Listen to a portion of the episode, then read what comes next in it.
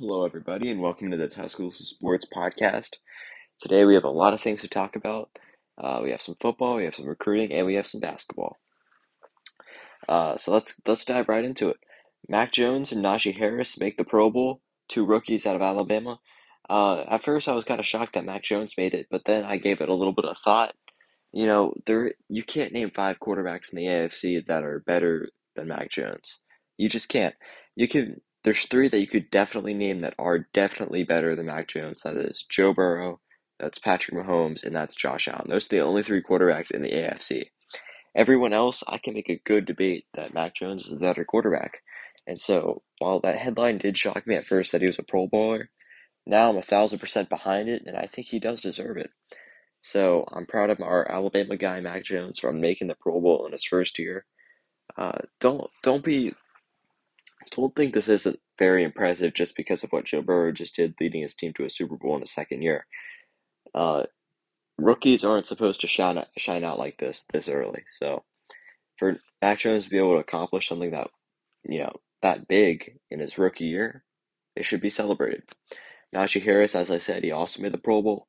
He a thousand percent deserves it. His offensive line wasn't even that good at, uh, at the Steelers his quarterback certainly wasn't that good. He could barely complete a five yard pass. And so other teams could basically just stack the line of scrimmage without fearing a deep pass because, like, again, Ben Roethlisberger wasn't that good of a quarterback. He's a little bit washed. And so basically, a thousand yard rusher on a team with mediocre offensive line play, that's Pro Bowl worthy. And I don't think there's a lot of a thousand yard rushers in the NFL this year anyway. So obviously deserves it. Two other players that got it, Trevon Diggs and Ryan Kelly. Uh, I'm going to tell you my honest opinion about Trevon Diggs. I'm not going to be biased. I think he's kind of like a go for it all type of player. Uh, he gave up a lot of big plays because he always goes for the interception, which is cool because he got like 13 or 12 interceptions. Uh, but he gave up a lot of long plays. Like I remember against New England, he got a pick six to uh, he got a pick six, which gave them a lead. But then the very next play, he tried to go for another interception, and Mac Jones beat him on that one, and the Patriots scored a touchdown to take the lead. So it's that kind of play that I didn't really like from Trevon Diggs, but I definitely think he deserved to make the Pro Bowl. 12 interceptions is an outstanding number. Um, Ryan Kelly also made it. Uh, I think that's all the Alabama players that made it. So we're going to transition from that topic. Jim Harbaugh and Tua looks like it's gonna, they're they are going to reunite. Uh, I think this is great. I really want an administration that trusts Tua. I never thought Brian Flores really gave Tua a great opportunity. Uh, you know, he was trying to trade everyone for a quarterback with active sexual assault allegations. So you know that you know that's really not the best thing. So I'm really happy for Tua. We'll have to see how Harbaugh adjusts to the NFL. And I'm I'm happy that, you know, Tua will get a coach that believes in him. And we'll see how it develops. You know, maybe get another wide receiver uh, with Waddle. If you tag like a very uh, very talented wide receiver with Waddle, you'd have a really good receiving corps at Miami, and Tua would be in prime position to finally succeed. Uh, let's transition.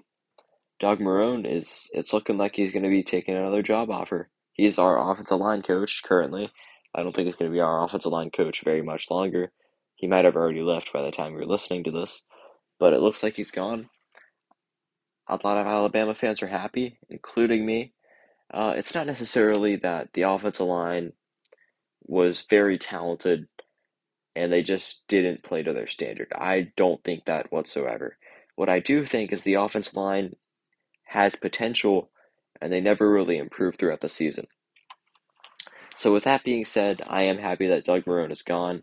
I feel like Alabama could definitely upgrade at that offensive line position, and I'll be excited to see whoever Nick Saban decides to be the next offensive line coach at the University of Alabama. Okay, uh, next thing we want to talk about.